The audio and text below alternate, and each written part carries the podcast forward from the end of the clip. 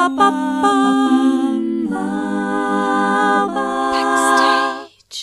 Herzlich willkommen zu Backstage. Mein Name ist Leni Bormann und heute spreche ich mit Dennis Frei. Dennis ist Fantasy-Autor. Mehrere Bücher und Kurzgeschichten von ihm sind bereits veröffentlicht worden. Außerdem arbeitet er als Lektor und Schreibcoach, kommt mit seinen LeserInnen über Twitch in Kontakt und betreibt Aufklärungsarbeit zum Thema Autismus. Hallo Dennis! Hallo Leni! Das sind ja echt mega viele spannende Themen, über die wir gleich sprechen können. Bin mal gespannt.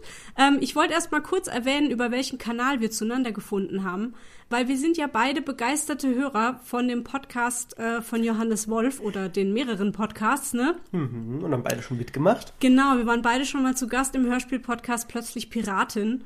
Und deswegen hiermit Grüße gehen raus an Johannes und die tolle Community auf Discord, über die wir uns so ein bisschen gefunden hatten. Das finde ich eigentlich ganz schön, dass das mal über so einen Kanal funktioniert hat, ja. Ich habe mal im Vorfeld ein bisschen in deine Streams reingeguckt und da hast du mal gesagt, mein Hauptproblem mit der Realität ist eigentlich nur, dass ich nicht zaubern kann. was ich total schön finde. Äh, erzähl mal, was fasziniert dich an Fantasy? Äh, schönes Zitat rausgesucht, ja. Ja. Ähm, das ist für mich schon immer gewesen. Die, die Fantasy-Sachen haben mich am meisten angesprochen, einfach weil Realität kann ich auch selbst erleben. Da kann mhm. ich rausgehen und, und kann die selbst erleben. Aber sobald halt was Fantastisches drin ist, äh, sei es eine Zeitreise oder Magie oder Drachen oder eine fremde Welt, das kann ich halt so nicht in der Realität erleben. Das heißt, da muss ich in Bücher eintauchen und wenn es das entsprechende Buch noch nicht gibt, muss ich das selbst schreiben. das ist auch schön, ja. Ja, was inspiriert dich? Also liest du viel Bücher oder, oder schaust du auch Filme oder ja? Ich habe sehr viel gelesen früher. Jetzt mit den Kindern ähm, ist es meistens, wenn Energie da ist zum Lesen, dann sage ich mir, ah, das könnte ich aber auch lieber schreiben. ich muss durch mein, durch mein Zeitmanagement durch und dann ist da nicht mehr so viel Zeit zum Lesen. Aber ich habe wahnsinnig viel gelesen als Kind. Mhm. Jetzt ist es mehr so ab und zu mal ein Film, äh, ab und zu mal ein Buch, häufiger mal ein Hörbuch. Ähm, aber ja, auch viel aus dem Alltag raus, was Inspiration angeht, wo ich einfach Sachen umbaue zu, wo, wo ich mir vorstelle, wie könnte das spannender sein und dann kommt da eine Geschichte bei raus. Also das reale Leben und dann in Fantasy verpacken. Ja, sozusagen. genau. Ah ja, cool. Weil es passieren viele interessante Sachen im wahren Leben. Es ist nicht so, als ob da, als ob da nie was Spannendes passiert. Ähm, dem Fantasy-Genre wird ja hin und wieder so eine Weltflucht vorgeworfen, was ich auch mal ganz schlimm finde. Wie, wie siehst denn du das? Ähm, im, Im besten Sinne ja. ich glaube, Aha. jeder muss ab und zu mal abschalten und weg von, von der Realität und einfach eine Pause machen. Mhm. Weil wenn man die ganze Zeit sich nur über seine Probleme nach, die ganze Zeit nur über die Probleme nachdenkt, die man so hat, äh, oder die, die Welt hat im Allgemeinen, dreht man, glaube ich, irgendwann völlig ab. Mhm. Und das ist gar nicht schlecht zu sagen, okay, ich bin jetzt einfach mal ganz woanders, in, einem, in einer Welt, die nichts mit dem zu tun hat, was ich tagtäglich erlebe. Und es ist ja auch das Wichtige, dass man dann wiederkommt und dann ja verändert ist. Das ist ne? es halt, wenn man, also, wenn man ja. die Flucht macht und dann nicht wiederkommt. Das ist ja. mehr wie ein Realitätsurlaub als eine Realitätsflucht. Ja. Realitätsflucht ist ungesund, da, wenn man nicht wieder zurückkommt. Ähm, aber der Realitätsurlaub, das ist was sehr Gesundes, da fühlt man sich nachher erfrischt und kann wir mit neuer Kraft weitermachen. Ist das auch was, was du jetzt deinen LeserInnen mitgeben möchtest, so im absolut, Urlaub? Ja. Absolut. Das, ich, ich gucke immer, ich fokussiere ganz viel in meinen Büchern auf Abenteuer und auf neue Welten entdecken und ja, halt einfach Neues entdecken. Und das ist im Prinzip das, was ich in einem Urlaub auch mache. Wenn ich irgendwo hinreise, dann lerne ich eine neue Stadt kennen, neue Kultur kennen und das versuche ich halt in die Bücher zu verpacken, dass mhm. man das mit, mitnehmen kann. Mhm. Ja, du hast mir geschrieben, dass du einige Jahre in Irland gelebt hast, du hast auch vier Kinder und du hast mir geschrieben, dass du mal bei Apple gearbeitet hast und dann eine eigene Schokolaterie aufgebaut hast, was wieder was ganz anderes ist und dann warst du viel auf Reisen und jetzt lebst du erstmal in Hessen. So, das, das klingt super abwechslungsreich. Ähm, kannst du da ein bisschen was drüber erzählen? Also, was war das für eine Zeit, in der du so viel auch weg warst, unterwegs warst? Gut, ich habe ja gesagt, ich, ich habe gerne Abenteuer und ja, auch gerne in Büchern, aber auch gerne mal real. Und ich neige dazu, wenn ich eine Idee habe, dann führe ich die durch, bevor ich zu viel drüber nachdenke und Angst bekomme. Mhm. Das heißt also, wir meine Frau ist zum Glück da auf einer Linie mit mir. Das wäre sonst ziemlich schwierig. ähm, aber als wir dann nach drei, wir hatten drei Jahre lang die Schokolaterie und das lief auch eigentlich ziemlich gut. Und wir haben Wie, wie gemerkt, kommt man auf die Idee, eine Schokolaterie aufzubauen? ähm, wie weit hole ich jetzt aus? Warte, ich hole so, so, so wenig aus wie möglich. Wie du magst. ich hole so wenig aus wie möglich. Ich habe bei Apple gearbeitet und nach dem Tod von Steve Jobs hat die ganze Firma sich extrem verändert. Die ganze Firmenphilosophie ähm, ist extrem von wir machen was Cooles, wir machen Innovationen rüber zu wir machen einen Haufen Kohle gegangen. Äh, und plötzlich waren es noch Zahlen, Zahlen, Zahlen und das ist nicht, wie ich arbeite. Ich, kann, ich kann so nicht arbeiten. Ich bin kreativ und ich bin unglaublich schlecht da drin, äh, irgendwelche Targets zu erreichen, wenn man sagt, so, und bis zum Ende vom Monat hast du so und so viel Geld reingebracht. Das hängt auch mit dem Autismus zusammen, bin ich nicht gut drin. Ähm, aber ich habe auch bei den neurotypischen Mitarbeitern gesehen, dass die extrem gestruggelt haben damit. Da Fingen meine, als meine ersten Kollegen anfingen, Drogen zu nehmen, um irgendwie dem, dem Druck standzuhalten, habe ich gesagt, okay, ich muss hier raus. Und meine Frau hat gesagt, ja, dann bitte morgen kündigen. Ich war so, aber, aber, aber Geld. So, ja, wir kriegen das schon irgendwie hin, wir haben ein bisschen was gespart, kriegen wir hin. Wow. Okay, gut. Wenn du da, wenn du das so sagst, dann mache ich das mal so. Dann bin ich am nächsten Tag hin, habe gekündigt. Mit meinem Resturlaub konnte ich direkt gehen. Ähm, musste dann auch nicht nochmal reinkommen. Und an dem Tag sind wir auf den Markt gegangen, auf den Farmers Market in Cork. Ähm, und die Leute, bei denen wir mal Schokolade gekauft haben, haben uns gesagt, dass sie in Rente gehen wollen und nach Dublin ziehen, wo ihre Kinder leben. Da haben wir uns gedacht, wie wär's, wenn ihr uns vorher noch einen Crashkurs im Schokolade machen gibt? Das war an dem Tag, wo ich gekündigt habe. Wow. Ähm, ja, und dann haben wir im Prinzip, als die weg sind, konnten wir direkt den ganzen Kundenstamm übernehmen, den die da aufgebaut hatten über Jahre das ist hinweg. Ja abgefahren. Was ein Zufall, oder? Oder je Ja, nachdem. das zieht sich so ein bisschen. Also, Ja. es ist, wenn ich mir mein Leben angucke und die vielen Zufälle, die da drin sind, habe ich manchmal Probleme, nicht wirklich an Magie zu glauben. Aha. Das erinnert mich Ähm, jetzt auch an dein Buch, über das wir gleich noch sprechen werden. Ja. Okay, erzähl das mal weiter von der Schokolade. Ja, genau, das haben wir dann drei Jahre gemacht. Es war äh, beruflich, glaube ich, eine der schönsten Zeiten in meinem Leben, weil das halt da auch wieder mit dem Autismus, es passt perfekt in meine Form vom Autismus, dass ich genau wusste, was habe ich zu tun. Es war irgendwie, okay, jetzt mache ich 100 Cake Pops. Und dann habe ich da gestanden, niemand hat mich unterbrochen, ich habe das einfach gemacht. Und wenn ich auf dem Markt war, das waren immer Gespräche, auf die ich mich sehr gut vorbereiten konnte, weil ich wusste, die Leute, die an den Stand kommen, die wollen was über Schokolade wissen, da hatte ich alle Informationen. Ich musste nicht groß, ja, da waren keine großartigen Überraschungen. Das, so Gespräche fallen mir halt einfacher. Ich habe mich jetzt auch auf unser Gespräch zum Beispiel sehr vorbereitet und habe überlegt, okay, was könnte gefragt werden? Oh, okay. Mhm. Ähm, weil mir das dann einfacher fällt und weil ich dann eventuell danach noch irgendwas anderes machen kann heute. Weil überraschende Gespräche ziehen halt sehr viel Energie von mir. Und insofern war das der ideale Job für mich eigentlich. Aber nach drei Jahren kommt halt so eine Routine rein. Und mit Routine, so, ich mag gern so eine tägliche Routine, dass ich weiß, okay, ich weiß morgens, wenn ich aufstehe, was mache ich über den Tag. Aber so eine, so eine dauerhafte Routine, ich weiß auch, was ich in einem halben Jahr mache, finde ich ganz furchtbar. Ich will nicht wissen, was ich in einem halben Jahr mache. Ja. Leute mit, mit fünf Jahres- oder zehn Jahresplan sind mir sehr suspekt. Ja, mir aber auch. Also das verstehe ich auch nicht. Ja. Wo bleibt denn da noch der Spaß und die Überraschung irgendwie? Genau, und ähm, als uns der Spaß und die Überraschungen da vergangen sind, haben wir gesagt, jetzt verkaufen wir das ganze Ding und gehen reisen. Und dann waren wir fast sechs Monate lang in Asien und in Italien und in Deutschland unterwegs. Deutschland war zu der Zeit besonders für unsere Kinder sehr exotisch. ja. Wir waren mit, mit den Gro zwei ältesten von den vier Kindern waren wir unterwegs und das wussten wir nicht, als wir los sind. Kind Nummer drei war auch schon dabei. Aber das haben wir dann erst festgestellt, als wir schon unterwegs waren.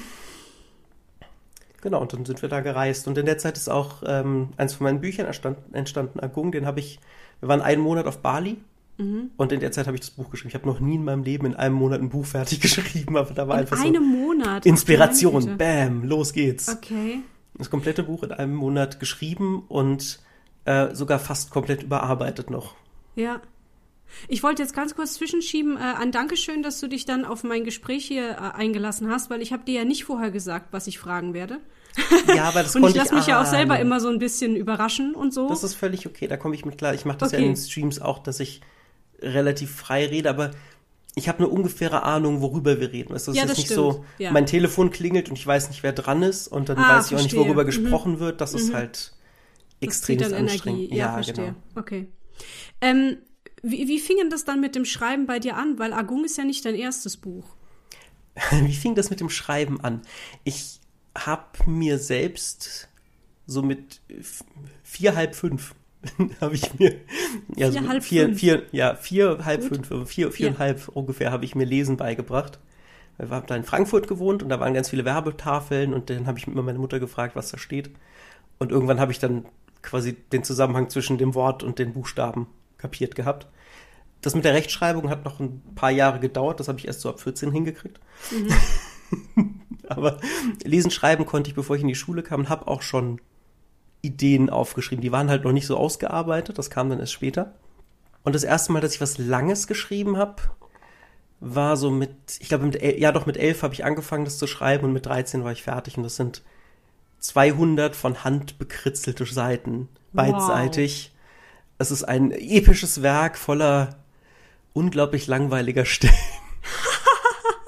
ich habe ich hab so ein Format auf Twitch, das nennt sich Cringe, wo ich Künstler einlade äh, und wir uns die Sachen angucken, mit denen sie angefangen haben und vergleichen mit dem, was sie jetzt machen.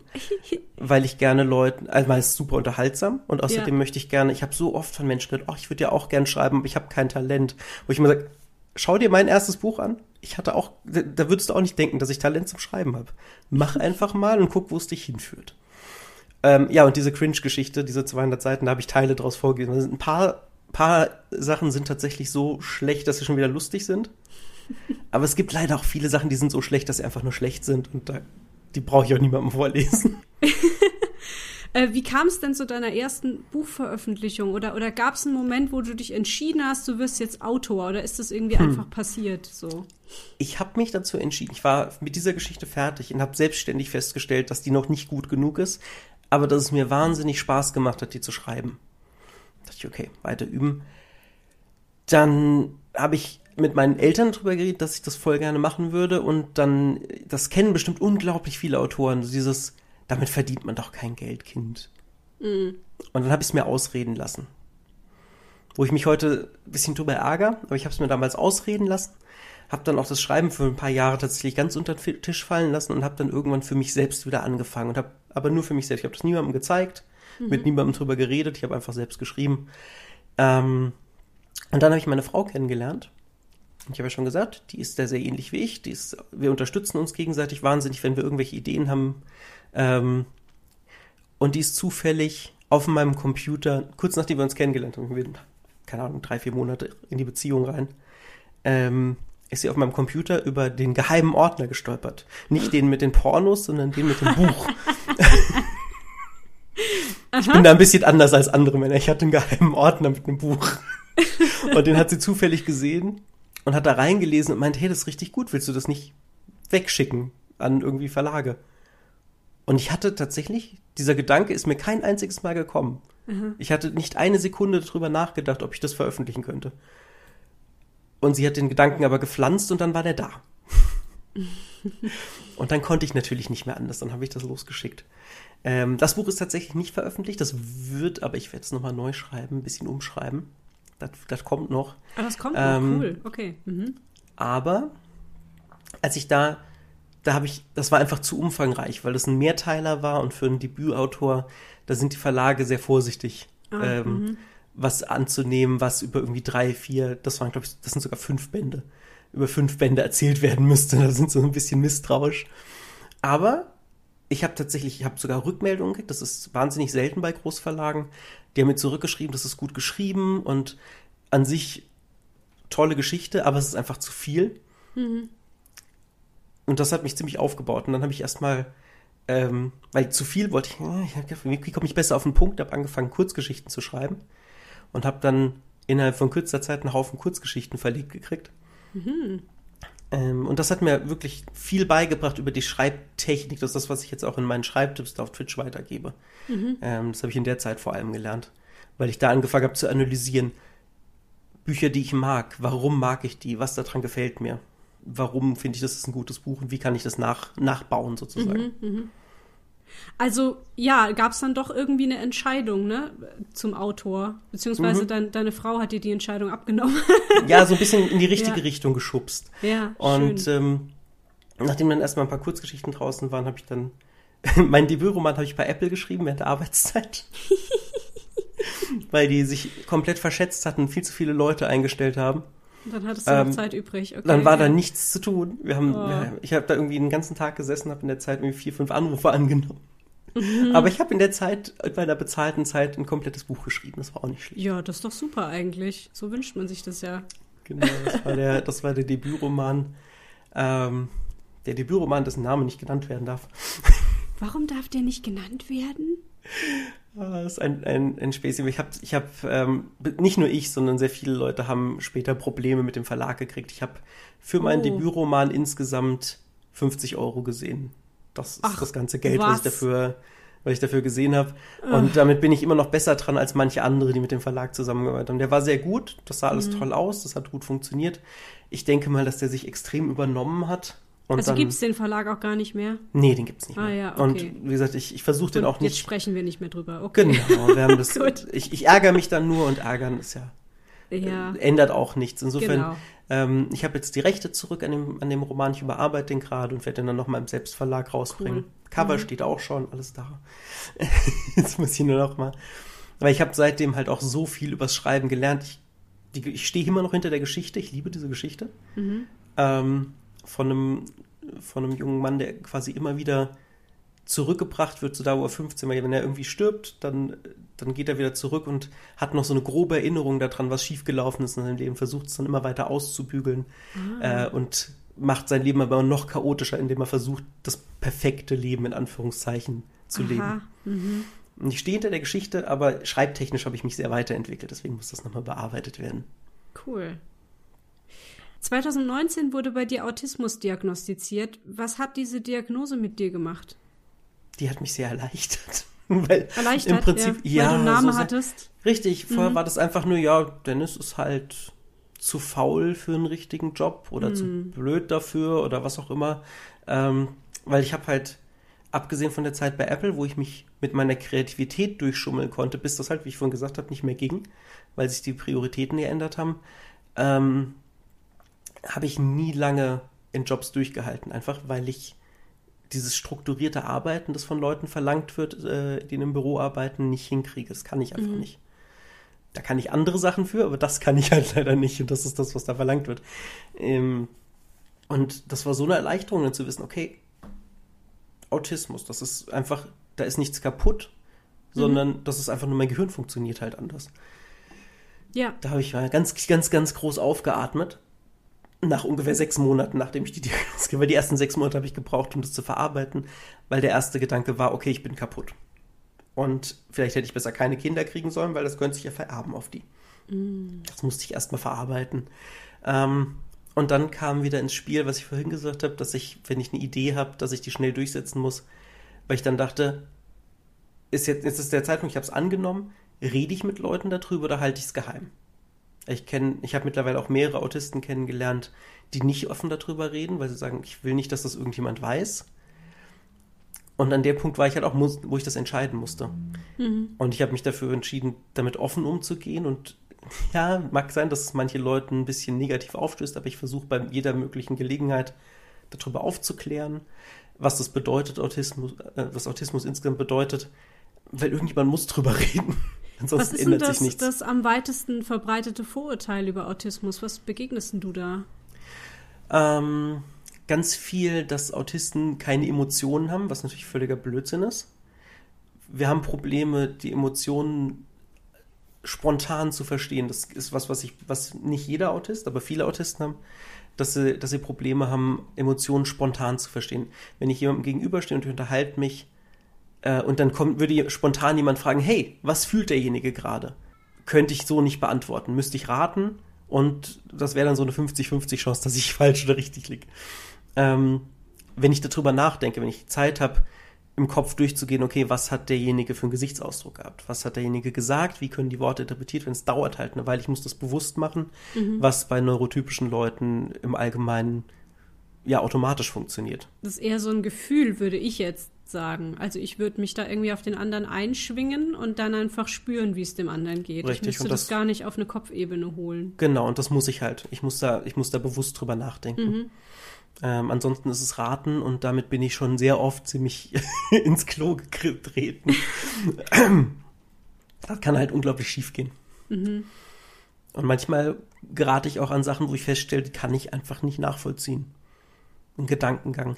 Ähm, so sind wir überhaupt erst darauf gekommen, dass, dass ich mal sozusagen auf Autismus testen lasse. Mhm. Ähm, weil meine Tante gestorben ist. Ich konnte einfach nicht nachvollziehen, warum meine Mutter traurig darüber ist. Ach Gott. Okay. Und das kann ich bis heute nicht nachvollziehen. Ich verstehe nicht, warum Leute traurig über Tod sind. Für mich ist das, das ist ein normaler Teil vom Leben. Warum sollte irgendjemand, wir, wir sind, wir wissen, wenn wir geboren sind, wissen wir schon, dass wir irgendwann sterben. Wir haben genug Zeit, uns darauf vorzubereiten. Ich kann verstehen, wenn man, wenn man enttäuscht ist, dass man nicht mehr Zeit mit der Person hat oder so, aber diese Trauer darüber und den Schock, der da dahinter steht, verstehe ich einfach nicht.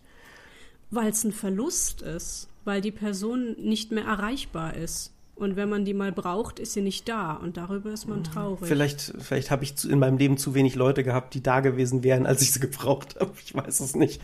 Ähm, ich ich konnte es einfach nicht nachvollziehen. Und mhm. ähm, meine Frau spannend, hatte, ja.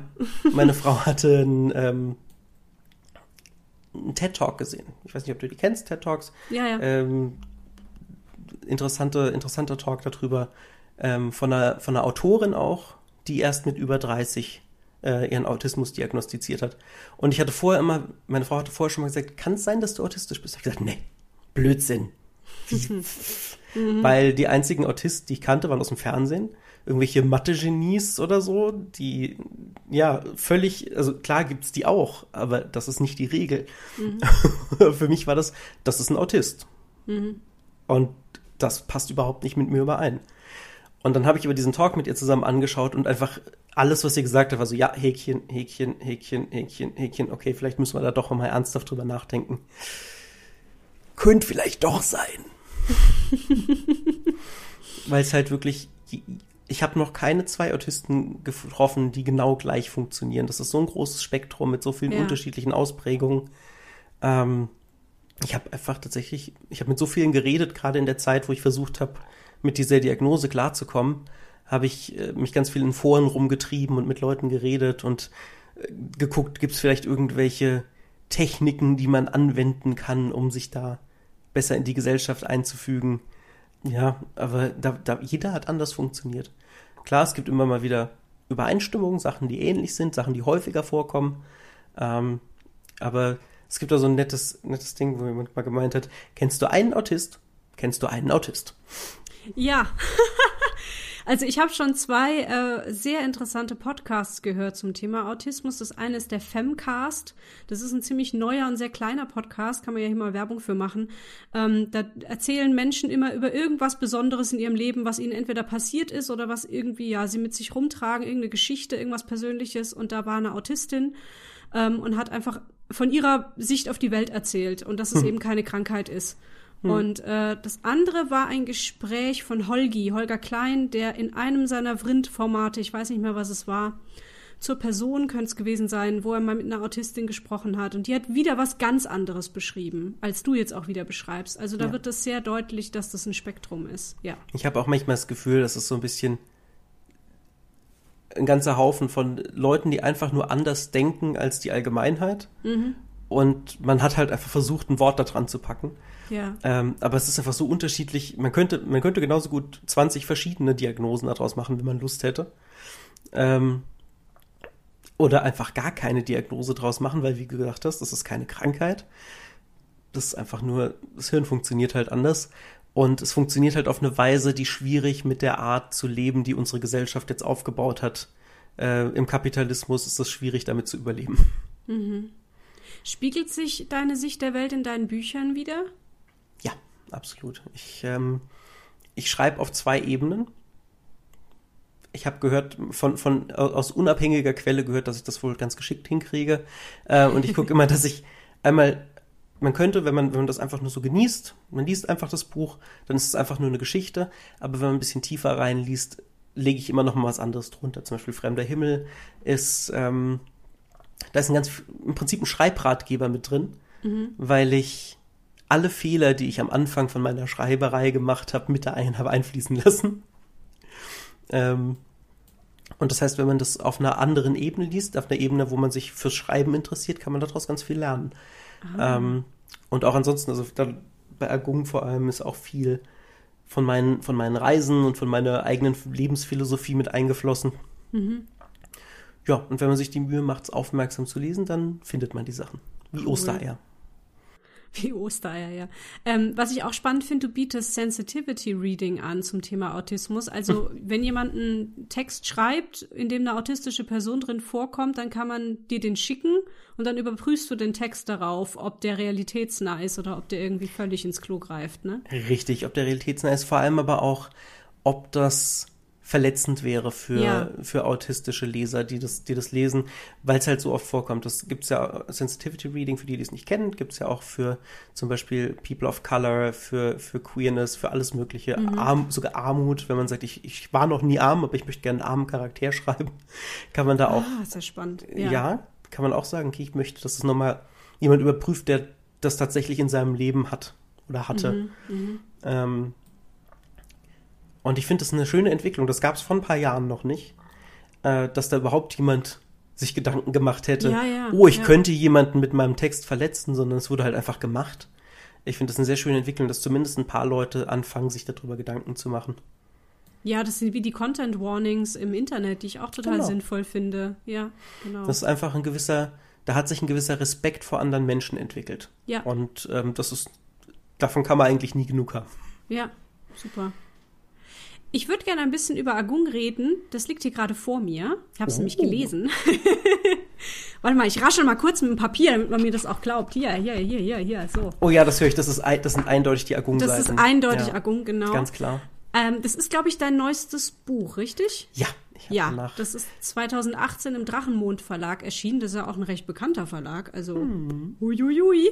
ähm, erzähl mal, wie ist das Buch entstanden? Kannst du das irgendwie zusammenfassen? Ja, da habe ich schon gesagt, das habe ich auf Bali geschrieben. Ähm, Agung, der Magier, um den es da geht, in erster Linie, der ist aus Bali und da habe ich halt alles, was ich so in der Kultur erlebt habe und auch tatsächlich ein paar Szenen, die ich selbst erlebt habe, so ein bisschen einfließen lassen. Ähm, Aber hoffentlich nichts von den Düsteren mit den Monstern. nee, Gut. nee. Ähm, ja, aber viel, also die Kultur hat mich sehr fasziniert. Das ist sehr, ich bin schon relativ viel gereist in meinem Leben. Ähm, teilweise habe ich mir das sehr vom Mund absparen müssen, aber das war es mir wert. Und die balinesische Kultur ist einfach noch was ganz anderes und die wollte ich gerne versuchen, so ein bisschen einzufangen. Und ähm, ja, ich hatte eigentlich ein anderes Buch angefangen. Ne, Das hätte in London gespielt und ich habe es nicht geschafft, da zu sitzen auf Bali und mich in dieses düstere, ver vernebelte London einzufühlen. Das ging einfach nicht. Und ich dachte, gut, jetzt fängst du mal was Neues an. Und dann hatte ich die Idee, die hatte ich eine Weile vorher schon, weil irgendjemand mal was gesagt hat in die Richtung. Dachte ich, kann man ein Buch schreiben, in dem der Leser selbst vorkommt? Geht das? Und dann wollte ich das komplette Buch zuerst so machen, habe aber schnell festgestellt, dass das absolut unlesbar wird. Das ist, das ist zu viel.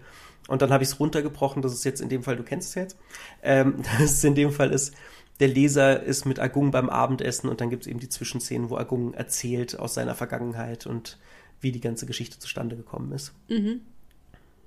Und ich habe gelesen, dass du da häufiger als Feedback bekommst, äh, dass diese Du-Form erstmal ein bisschen schwierig ist für die Leute, ne? Also, Mhm.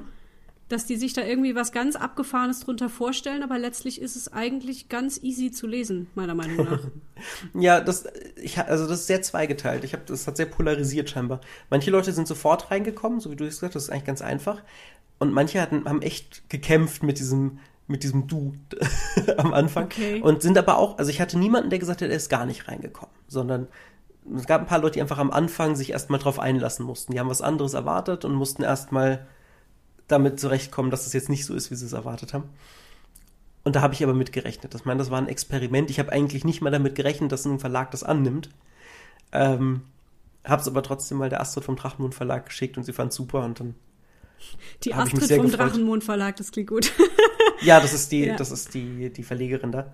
Und ja, ich, ich habe mich wahnsinnig gefreut, dass das überhaupt verlegt worden ist. Mhm. Dann kam der nächste Punkt, wo ich dachte, oh, jetzt kommen die ersten Rezensionen rein. Ich hoffe, die Leute haben kapiert, was ich versuche zu machen. Und offensichtlich ähm, wurde das verstanden. Yay, cool. Also ja. hast du hast du gutes Feedback auch bekommen dann? Sehr gut, ja. Schön. Ähm, ich habe mir dann auch mal einen Spaß gemacht. Ich habe das für YouTube komplett eingelesen, das Buch. Ja. Also wer, wer das als Hörbuch hören möchte, gibt es auf YouTube. Ja. ähm, ja, nee, es ist gut angekommen, das Buch. Soll ich dir noch meine Rezension geben? Oh, gerne. Also könnte ich dir jetzt einfach so ein bisschen, ich habe mich jetzt nicht so wirklich darauf vorbereitet, ich, aber ich dachte. nie eine persönliche Rezension bekommen. Wow. Okay, also ich weiß jetzt auch nicht, ob ich das gut in Worte gefasst kriege, aber ähm, ich fange jetzt einfach mal an. Also grundsätzlich, ich bin großer Fantasy-Fan. Deswegen, mhm. ich habe schon viele Fantasy-Bücher gelesen und äh, hatte deswegen auch gar kein Problem, da irgendwie reinzufinden. Ich habe mich auch erinnert gefühlt an ein paar Bücher, die ich schon gelesen habe. Ähm, Gerade weil du auch, äh, das finde ich ganz schön bei dem Buch, dass du es schaffst, äh, reale Orte zu benutzen, die man auch kennt falls man schon mal dort war, und sie dann aber super bizarr werden zu lassen. Ähm, wie das Venedig, ne? Es spielt ja auch teilweise in mhm. Venedig mhm. und dann ist dann Monster auf der Rialto-Brücke. Und das ist ganz abgefahren, wie das dann zu so einer bizarren Parallelwelt irgendwie wird. Da habe ich ein bisschen an Kai Meier gedacht, der macht das nämlich auch gerne. Mhm. Was ich auch sehr spannend fand, ist die, ist die Zauberkraft, die Agung selber hat. Darf ich das hier verraten? Ja, das ist, da habe ich auch oft darüber geredet. Ja, der verändert Wahrscheinlichkeiten. Das ist also nicht unbedingt irgendwie jetzt eine super coole Zauberkraft, die ähm, auf jeden Fall nur Positives bringt, sondern das ist was sehr Komplexes, weil er da in, in Schicksale eingreift und sich ständig entscheiden muss für Dinge und immer wieder die Frage aufgeworfen ist, hat man es selbst in der Hand? Sollte man es selbst in der Hand haben oder nicht auch ein bisschen was im Zufall überlassen? Das fand ich total interessant. Also da wurden sehr viele Fragen aufgeworfen und gar nicht unbedingt beantwortet, sondern mir einfach hm. mal so mitgegeben. Das finde ich gut. Ja. Ah, jetzt bin ich ein bisschen gerührt. Ah. Nein, weil das ist genau so, wie ich gehofft habe, dass das gelesen wird. Ähm, ich hatte Lust, ist lustig, weil ich habe es heute Morgen im Stream habe ich das erst gesagt. Es gibt so ein paar Bausteine, die, die schon oft verwendet wurden in Geschichten. Und wenn man eine verrückte Geschichte schreibt, eine echt abgefahrene Geschichte, hilft so ein paar bekannte Bausteine einzusetzen, die die Leute kennen, um die so ein bisschen zu verankern, dass sie, dass sie nicht komplett weggespült werden von dieser verrückten mhm. Geschichte. Dass mhm. man so ein bisschen was Bekanntes hat. Ähm, und das mache ich eigentlich immer so, dass ich, dass ich gucke, dass ich die Geschichte aus Sachen zusammenbaue, die ich irgendwo schon mal gelesen oder gesehen habe, ähm, und dann eben mein Gehirn drauf loslasse und das Ganze in eine ganz andere Richtung zerre. Das ist cool, weil viele Leute haben ja immer irgendwie das Gefühl, sie müssten das Rad neu erfinden mit allem, was sie tun. Ja, da gibt es halt diese zwei Extreme. Manche, manche sind komplett, die, die bauen einfach nur mit diesen bekannten Bausteinen und dann liest man die Geschichte und denkt, okay, ich habe jetzt zwei Seiten gelesen und ich weiß schon, wie es aufhört. Ja. Ähm, oder dann eben komplett ausgefallen und alles muss anders sein. Ich darf keinen, keinen, keine Ahnung, keine Satz Konstruktion benutzen, die es schon mal gegeben hat. Und das kann dann aber auch keiner lesen. Das ist dann so anstrengend zu lesen. ähm, und deswegen, das war, wie gesagt, das war das Thema heute Morgen in meinem Schreibtipp-Stream, wo ich versucht habe beizubringen. Hier, so kann man, so kann man es relativ was Neues machen, ohne dass man die Leute dabei verliert. Ah, cool. Was mir auch auffiel, ist, dass Beziehungen irgendwie immer ein großes Thema in dem Buch sind. Also es gibt so ganz viele verschiedene Arten von Beziehungen. Du sprichst von einer großen Liebe, aber es gibt auch eine Beziehung, die ist komplett toxisch, würde ich mal sagen. Mhm. Ähm, oder so zarte Begegnungen, das finde ich irgendwie auch ganz spannend. Ist das auch ähm, einer der Bausteine? Ähm, die große Liebe ist ja ein bekannter Baustein. Die gibt es ja. ja. ganz häufig. Äh, aber ich bin sehr großer Freund davon, die nur sehr gezielt einzusetzen. Die Beziehung, die, die da bei Agung ist, die kommt in vielen Büchern vor. Also diese spezielle mit den zwei, den, diesen beiden Beleuten, die kommt sehr häufig vor äh, in verschiedenen Büchern von mir, weil alle Bücher mit meinem Namen drauf sind irgendwie miteinander verbunden. Mhm. Das heißt, wenn du was siehst mit Dennis Frey, egal Kurzgeschichte, Novelle, Roman, äh, was auch immer, dann hat das irgendwie, das spielt alles in einem Universum und manchmal tauchen dann Charaktere auch wieder auf. Und diese, diese große Liebe, die hat sich so ergeben. Und ich meine, das ist ja auch nicht Unrecht, das gibt's. Es ist nur merkwürdig, wenn jeder ständig irgendwie sich komplett tief verliebt und dann nie Zeit vergehen muss, bis sich das, bis sich das festigt und so. Ja. Ähm, deswegen, ich versuche ich versuche es realistisch zu halten. Das heißt, ich nehme dann nicht nur Bausteine aus anderen Geschichten, sondern ich nehme auch Bausteine aus meinem Leben. Mhm. Sachen, die ich selbst gesehen habe. Äh, und Beziehungen, die ich selbst gesehen habe. Ich habe jetzt in dem Buch, in dem ich gerade schreibe, das ist jetzt hoffentlich bald veröffentlichungsfertig, ähm, gibt es sehr, gibt's eine, eine polyamoröse Beziehung, ähm, wo, wo mehrere Leute halt zusammen eine, eine Familie bilden, ja. mehrere Erwachsene. Und ähm, ja, das hat auch Spaß gemacht zu schreiben. Das ist halt auch was, was ich so seltenst in Büchern sehe. Ja, das ist ja auch gut, das endlich mal zu thematisieren, dass es das gibt und dass das auch funktionieren kann und normal ist und so. Ja. ja. Voll gut. Ähm, darf ich noch meinen Lieblingssatz aus dem Buch vorlesen? Na klar. Oh, jetzt bin ich aber, jetzt bin ich aber richtig gespannt. Ja, der hat mich echt tatsächlich kurz innehalten lassen. Deswegen habe ich ihn mir auch gemerkt, weil ich ihn total schön finde. Also nicht ein Satz, es sind, glaube ich, drei Sätze.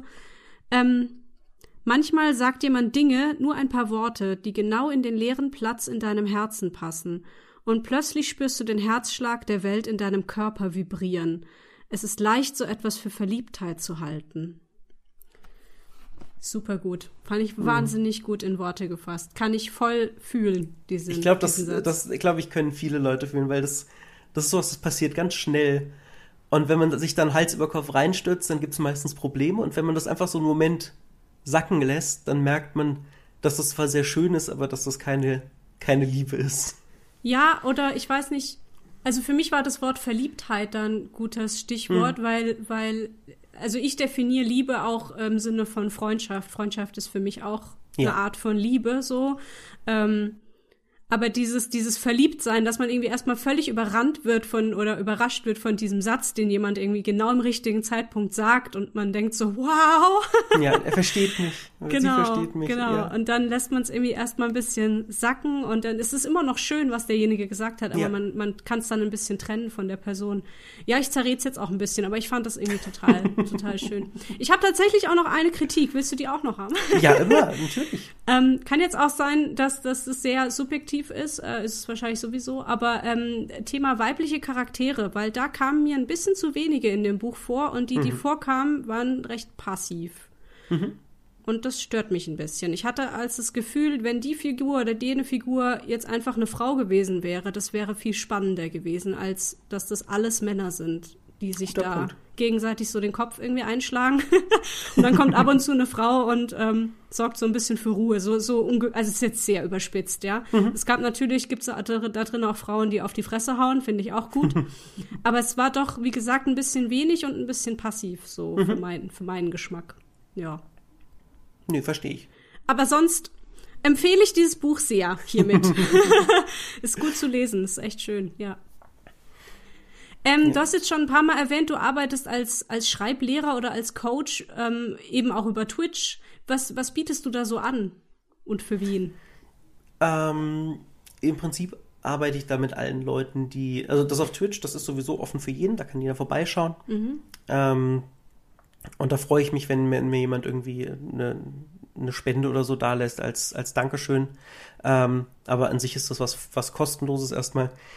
Und wir sprechen da einfach einmal die Woche. Also ich mache auch diverse andere Sachen, aber einmal die Woche fest, Donnerstagmorgen, sprechen wir über ein bestimmtes Thema, das ich mir halt setze, äh, wo ich dann mich ein bisschen reinfuchse und wo ich dann tief gehe und Leuten vielleicht ein bisschen Inspiration mitgebe oder ein paar Ideen, wie sie das, was sie schon haben, verbessern können.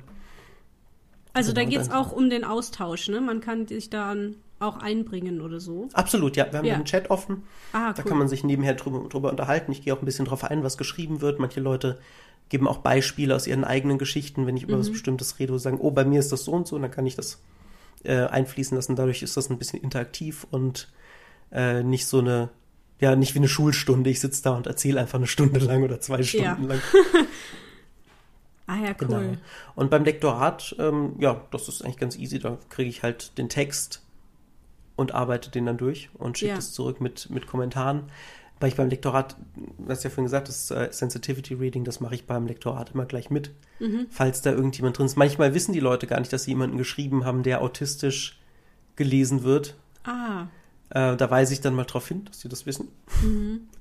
Weil manchmal nehmen sie einfach ein Beispiel aus ihrem Umfeld und schreiben quasi den Charakter wie jemanden, den sie kennen. Und man liest es als jemand, der sich mit dem Thema auskennt, sagt, ja, der ist definitiv autistisch. Mhm. Das ist ganz interessant. Ja. Ähm, und das Coaching an sich ist im Prinzip wie Lektorat nur Form schreiben. Das Lektorat kommt nach, nachdem das Buch fertig ist. Und das Coaching mache ich meistens also während dem Schreiben, dass ich quasi die Leute während sie schreiben begleite. Mhm. Ähm, und wir, wir haben dann regelmäßig Video, äh, Videogespräche oder Telefonate, je nachdem, wie es der Person lieber ist. Und sprechen quasi darüber, wie es geht, wie geht's weiter, wie können wir uns von hier aus weiterentwickeln. Ähm, und ich baue sozusagen, helfe denen dabei, das Buch aufzubauen. Das heißt, die, die kaufen sich quasi damit meine Expertise, die ich mir jetzt mit ja, fast 30 Jahren Schreiben angeeignet habe. Mhm. Cool. Ja, du bist sehr aktiv im Internet unterwegs und hast, wie du ja auch gerade schon beschrieben hast, mit vielen Leuten Kontakt. Also du bist kein einsamer Autor, der zu Hause sich verkrümelt. nee, das könnte ich, glaube ich, nicht. So ja. für, für, mal für eine Woche irgendwie auf eine einsame Berghütte wäre ich dabei. Mhm. Aber auf Dauer. Es ist erstaunlich, dass ich trotzdem so schlecht mit Marketing bin, sobald es dann drum geht. Aber ich glaube, das geht vielen Leuten so. Sobald es dann drum geht, für sich selbst irgendwie zu sagen, hier, kauft mein Buch, ja, dann bin ich ja. plötzlich so, ja, Übrigens, ich habe da ein Buch geschrieben. Ja, du hast, ähm, du hast ganz am Anfang unseres Gesprächs äh, erwähnt, wie das für dich war, also dass du gar nicht drüber nachgedacht hast, überhaupt mal sich an einen Verlag zu wenden. Ich ja. bin jetzt gerade an dem Punkt, wo ich drüber nachdenke, mal meine Theaterstücke an einen Verlag zu bringen. Mm. Und ich kam tatsächlich auch bisher noch nicht so drauf. ich hatte jetzt ein längeres Gespräch mit verschiedenen Leuten eigentlich, die gemeint haben, das könnte man doch eigentlich mal ausprobieren, hm. die Stücke einfach mal zu verlegen. Und ähm, ja, das wäre natürlich super abgefahren, wenn dann irgendjemand irgendwo in Deutschland mein Stück spielen würde. Ja. Äh, völlig verrückt.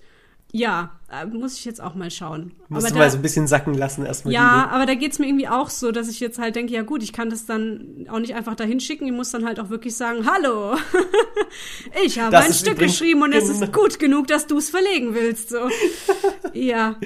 Ja, mit, den, ja. mit den Verlagen komme ich noch ganz gut klar, aber wenn es dann halt wirklich dran geht, okay, das Buch kommt jetzt tatsächlich irgendwie im Druck gerade und ich muss jetzt gucken, dass Leute es auch kaufen, dann da, da, da kämpfe ich so ein bisschen. Mhm ich habe mir jetzt einfach vorgenommen, dass wenn das nächste Buch kommt, wie gesagt, das ist jetzt fertig geschrieben, ist gerade im Bearbeiten, ähm, wenn das kommt, werde ich einfach die ganzen tollen Menschen, die ich jetzt über Twitch und Twitter und sonst was kennengelernt habe, dass ich die einfach alle anhauen und sage, hey, könnt ihr mir helfen?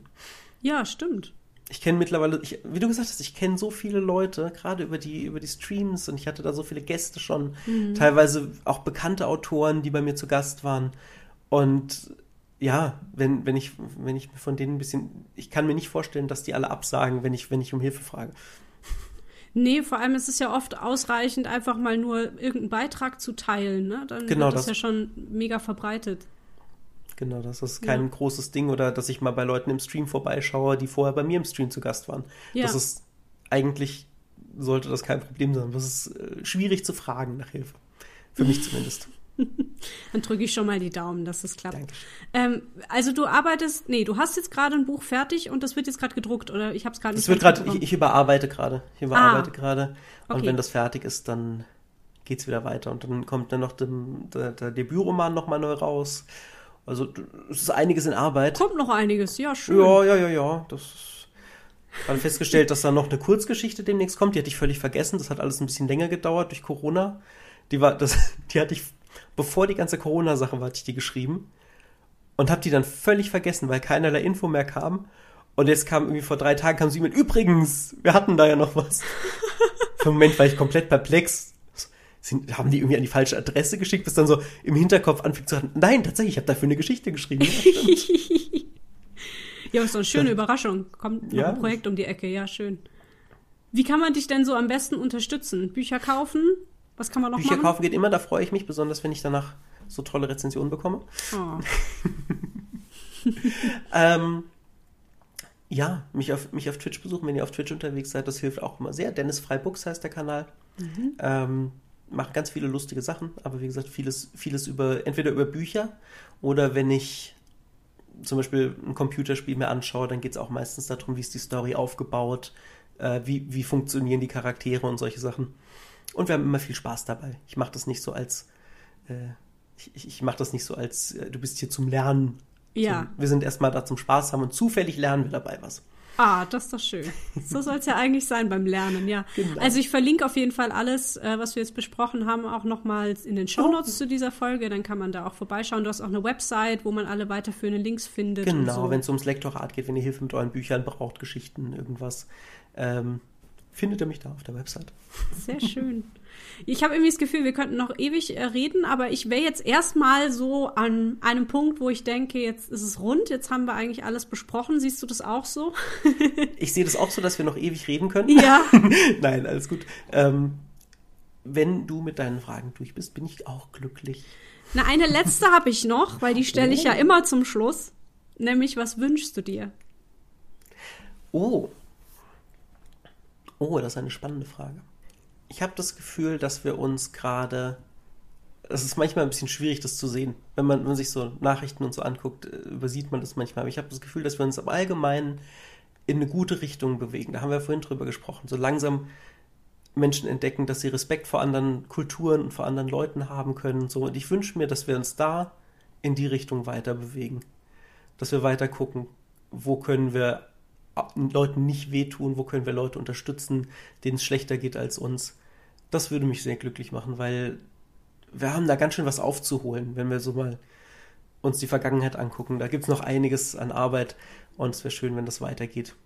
Auch wenn das ein bisschen cheesy klingt, aber das Nö, da habe ich die letzten Tage richtig, ziemlich viel drüber ja. nachgedacht und ja, das, das ist was, was mir am Herzen liegt. Und ich gucke halt, dass ich meinen Teil dazu beitrage, äh, bei manchen Leuten vielleicht den Denkanstoß loszutreten. Schön, ja, schließe ich mich an, finde ich gut.